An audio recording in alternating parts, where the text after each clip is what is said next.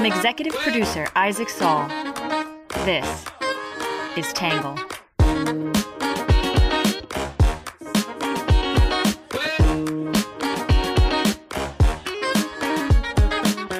Good morning, good afternoon, and good evening, and welcome to the Tangle Podcast, the place we get views from across the political spectrum, some independent thinking without all that hysterical nonsense you find everywhere else.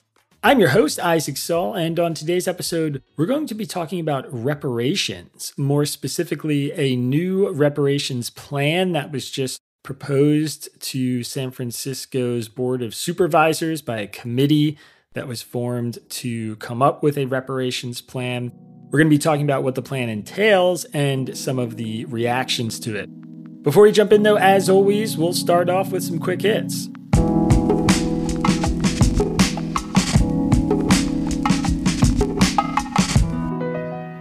First up, a former FBI official was arrested on charges of working for a Russian oligarch and faces charges that include money laundering.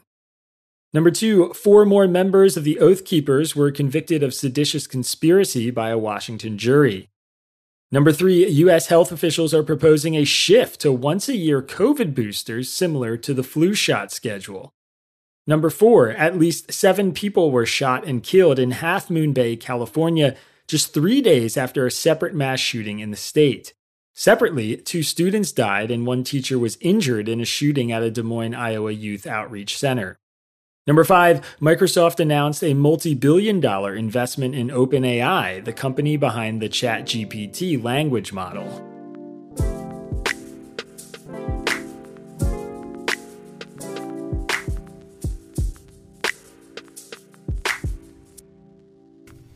A bold proposal now in San Francisco. The city will soon consider reparations for the black community, giving certain people a sum of money for centuries of harm. Today, we're talking about details from a San Francisco committee about reparations for black residents, which would be millions of dollars per person. Pete, Larry, this is outrageous. It's unlawful. It's unconstitutional. It's racist, but it's not surprising it came from California. Last week, a committee in San Francisco released a reparations proposal for the city that includes $5 million for each qualifying black resident of the city. The San Francisco American Reparations Advisory Committee, or AARAC, was formed in 2020 and was asked to develop a plan to address institutional harms African Americans have had to face. The San Francisco Board of Supervisors will now vote to accept, amend, or reject the committee's plan. According to CNN, to be eligible for reparations, San Francisco residents must be 18 years or older, have been identifying as Black or African American on public documents for at least 10 years, and meet two of eight additional criteria, including having been born or migrating to the city between 1940 and 1996, as well as showing proof of at least 13 years of residency. Having been incarcerated by the failed war on drugs or being the direct descendant of someone who was, being a descendant of someone who was enslaved through U.S. chattel slavery before 1865, having been displaced between 1954 and 1973, or being a descendant of someone who did, being part of a marginalized group who experienced lending discrimination in the city between 1937 and 1968, or in formerly redlined communities within the city between 1968 and 2008, according to the committee's plan. Along with the one time lump sum payment, the plan also recommends the city supplement the income of lower income households to match the median income for at least 250 years in an attempt to address the racial wealth gap in San Francisco. Neither San Francisco nor California ever adopted institutional chattel slavery, though the state did embrace segregation. The drafters of the plan say it would cover the economic and opportunity losses that black San Franciscans have endured collectively as the result of both intentional decisions and unintended harms perpetuated by city policy. Republican John Dennis, who chairs the San Francisco Republican Party, criticized the committee for not fleshing out how it determined the amounts of compensation. I think there's a discussion of good faith to be had about reparations, and this isn't the way to do it. I think it'll also, lastly, if the plan does pass, I think it'll be challenged in the courts aggressively, Dennis said. Today, we're going to take a look at some opinions from the right and the left about reparations and this plan specifically, and then my take.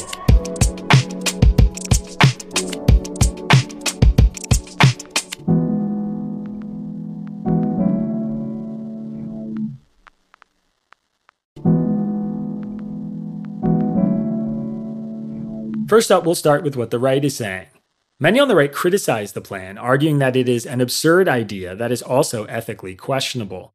Some call out the poor results of simply giving people money. Others take offense to the idea of rewarding people who have committed crimes. National Review's editorial board called it a terrible idea. This would be by far the most ambitious attempt yet at reparations, and it lays bare the flaws in the whole concept. Those include deliberately conflating the unique historical injustice of slavery with other forms of legal discrimination, the editor said. Then there is simple ignorance. The United States was wholly supportive of and dependent upon the enslavement of African people and their descendants as the vehicle that established and propelled the country's economy, the plan said. Wholly dependent, the vehicle? In one fell swoop, the Human Rights Commission staff writes the labors of nearly 90% of the American population including generations of small farmers, inventors, and industrialists entirely out of American economic history. The notion that the city of San Francisco as an entity owes reparations for slavery is preposterous, the board added.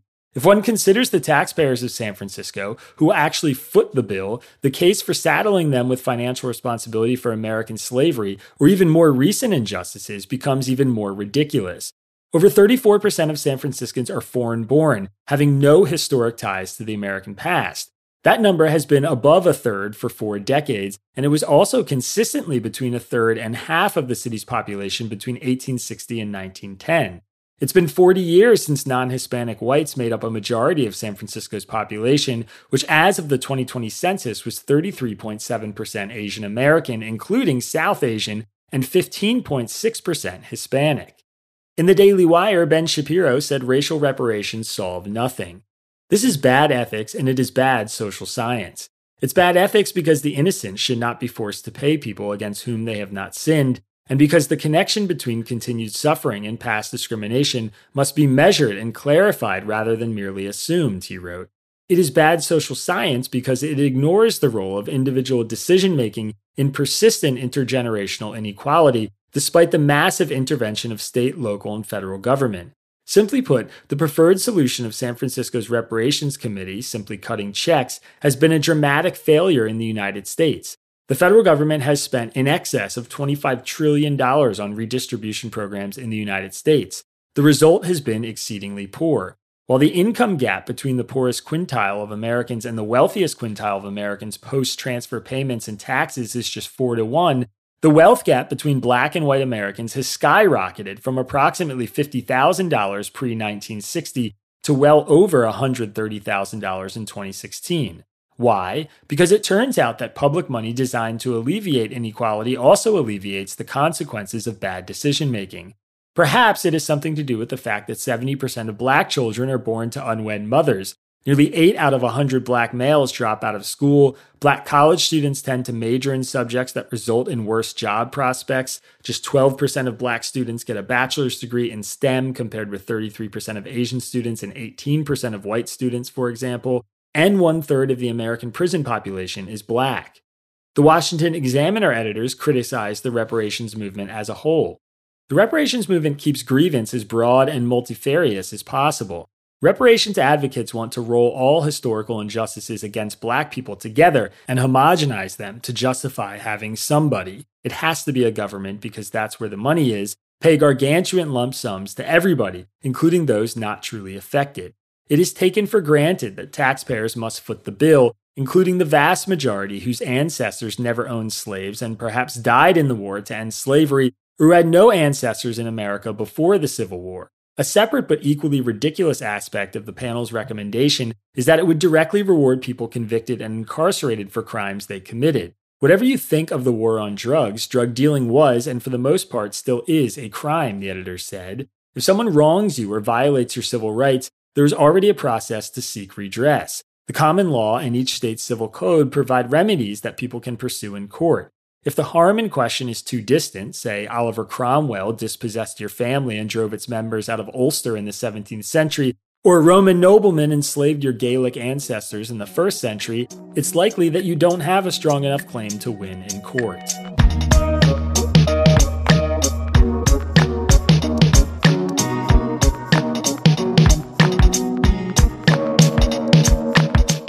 All right, that is it for what the right is saying, which brings us to what the left is saying.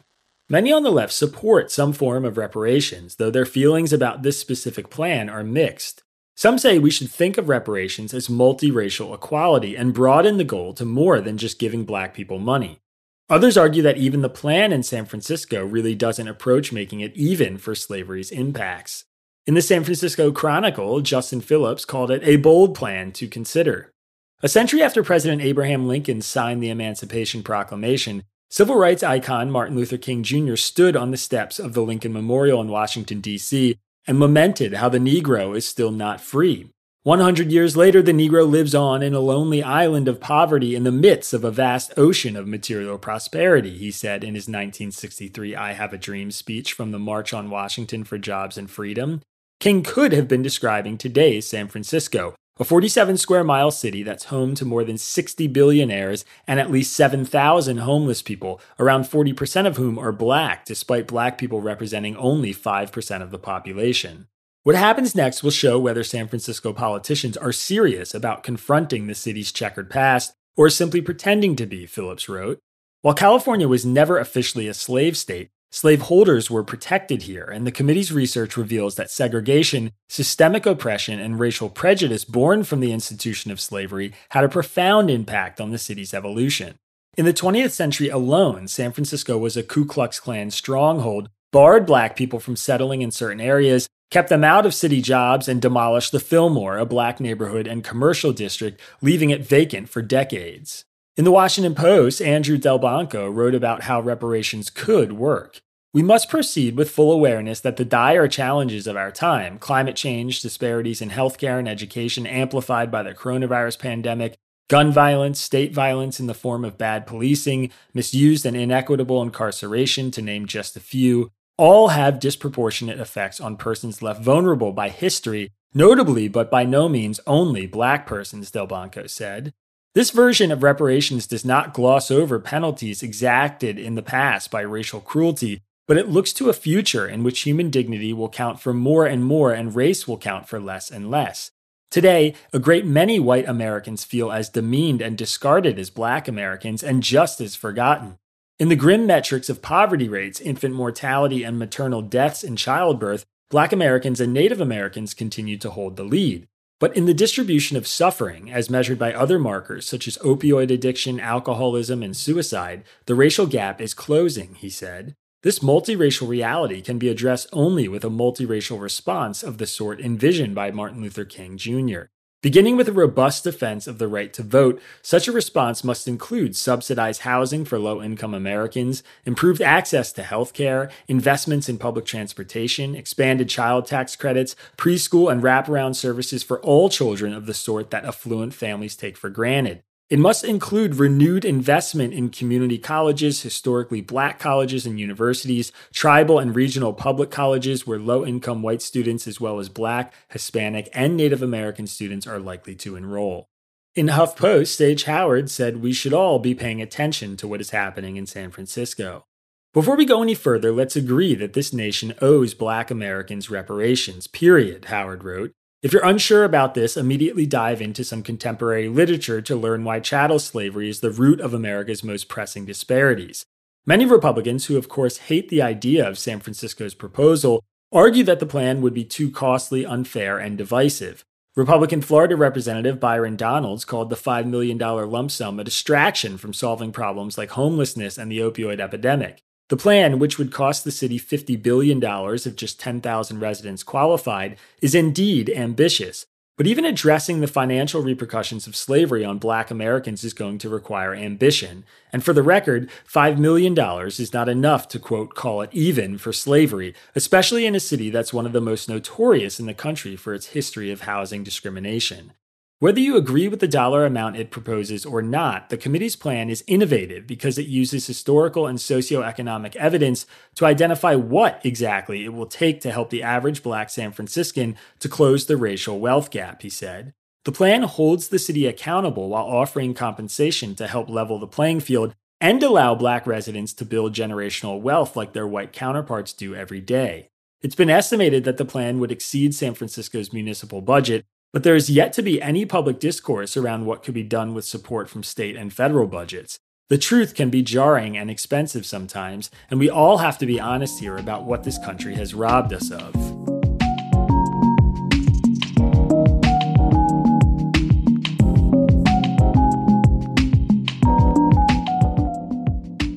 All right, that is it for the left and the are saying, which brings us to my take.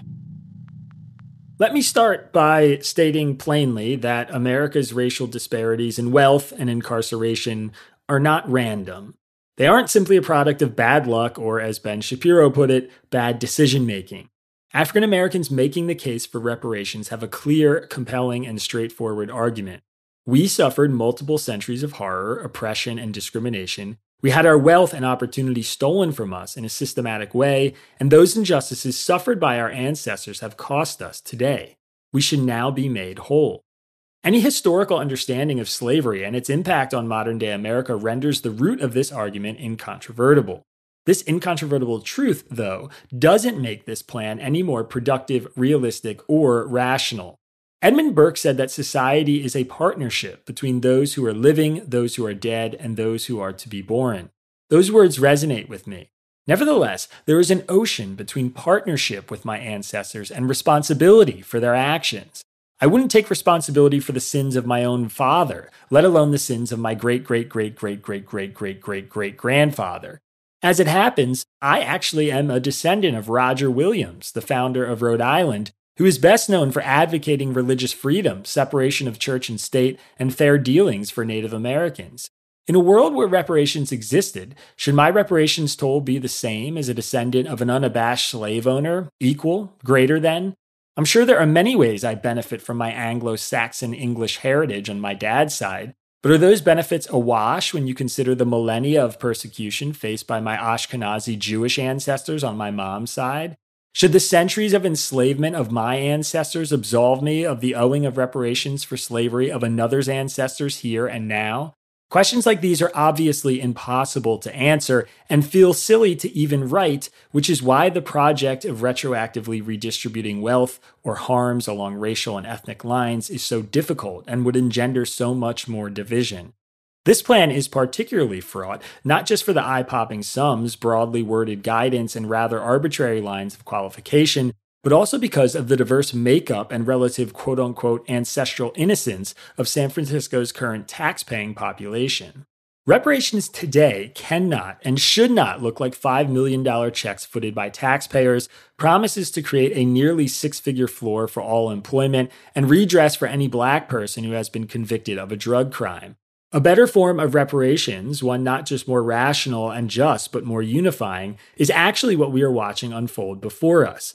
A reckoning and acknowledgement of the sordid parts of our racial history, one we didn't have even 50 years ago.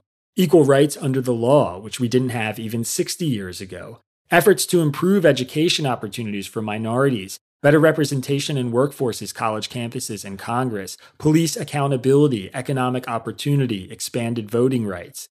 The untold story of the 21st century, the unfolding story of the 21st century, is one of progress, where wages are rising faster for Black Americans than white Americans, racial disparities in state and federal prisons are shrinking, police accountability is increasing, acceptance of a multi ethnic society is skyrocketing, and opportunity for Black Americans is blossoming in every direction. Every day, there are new organizations and government programs fighting to reduce the stubborn wealth gap, advance Black entrepreneurship, or improve housing accessibility. These programs don't just benefit Black Americans, but all minorities, along with many disadvantaged white Americans. This is how an expansive and holistic kind of reparation should work. Redress for the poor and disenfranchised who are disproportionately ancestors of slaveholders, but not exclusionary to those who aren't. Ultimately, it's hard for me to see how the idea of reparations where the government cuts checks to ancestors of slaves could ever really work.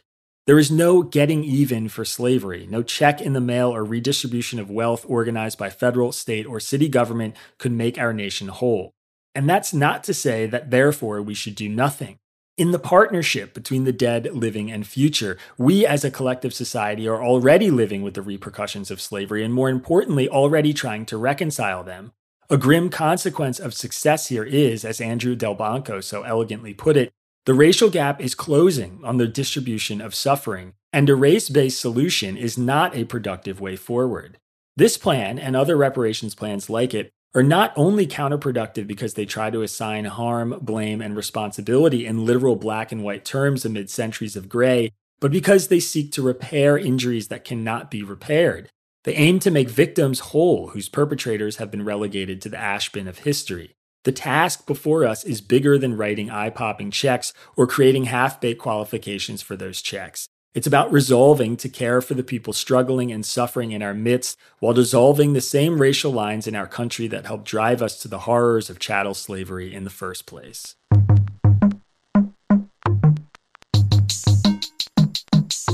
All right, that is it for my take today, which brings us to your questions answered.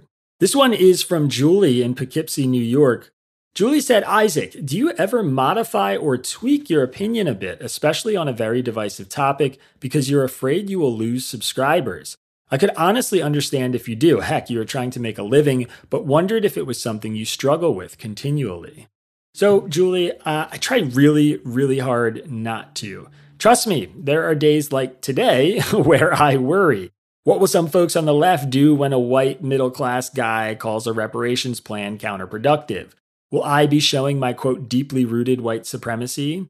How will some folks on the right react to me advocating organizations or government plans that promote diversity? Am I going to be a woke social justice warrior? Anytime these thoughts creep in, though, I just remind myself of a few things. One, no matter what I write, some people somewhere are going to be offended and unsubscribe. That is the nature of opining on anything that has to do with politics today. Two, concealing my real opinion insulates me from any honest criticisms, which would both keep my opinion from getting stronger and make this newsletter supremely boring. And finally, most of my readers are here to be exposed to ideas that challenge them. All this is to say, I know there are times that I soften language or go out of my way to make people I disagree with feel seen, but I do my best to articulate what I'm actually thinking, feeling, or seeing without any kind of self censorship.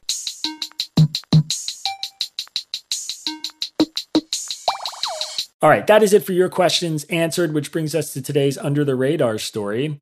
This one is about the Supreme Court, which released a long awaited report on who leaked the opinion overturning Roe v. Wade, which has highlighted the difficult reality that we just may never know. Eight months, 126 formal interviews, and a 23 page report later, the court has failed to discover who was behind the leak, the Associated Press reported. All nine justices were interviewed, and the report said nothing had implicated them. However, the report did say the leak was, quote, no mere misguided attempt at protest, seemingly implying whoever was behind the leak was a left leaning operative who intended to prevent the ruling from being handed down as written. The Associated Press has the story, and there's a link to it in today's episode description.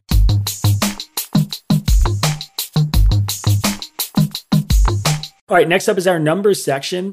The percentage of U.S. wealth held by white Americans is 84%. The percentage of U.S. population that is white is 60%. The percentage of U.S. wealth held by black Americans is 4%.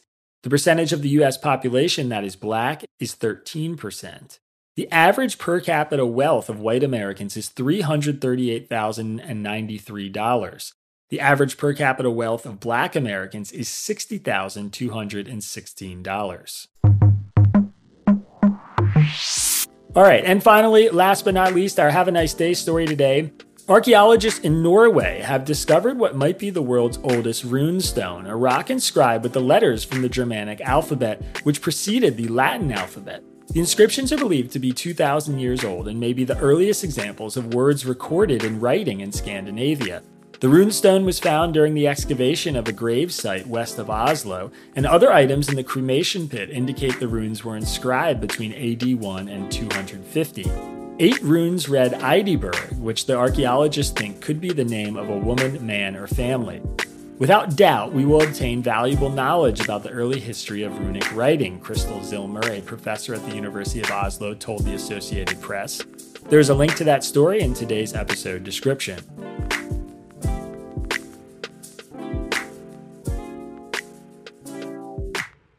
All right, everybody, that is it for today's podcast. As always, if you want to support our work, please go to readtangle.com and become a member. You can also give this podcast a five star rating or just spread the word to some of your friends. We'll be right back here, same time tomorrow. Have a good one. Peace. Our podcast is written by me, Isaac Saul, and edited by Zosha Warpeha. Our script is edited by Sean Brady, Ari Weitzman, and Bailey Saul. Shout out to our interns, Audrey Moorhead and Watkins Kelly, and our social media manager, Magdalena Bokowa, who created our podcast logo. Music for the podcast was produced by Diet75. For more from Tangle, check out our website at www.readtangle.com.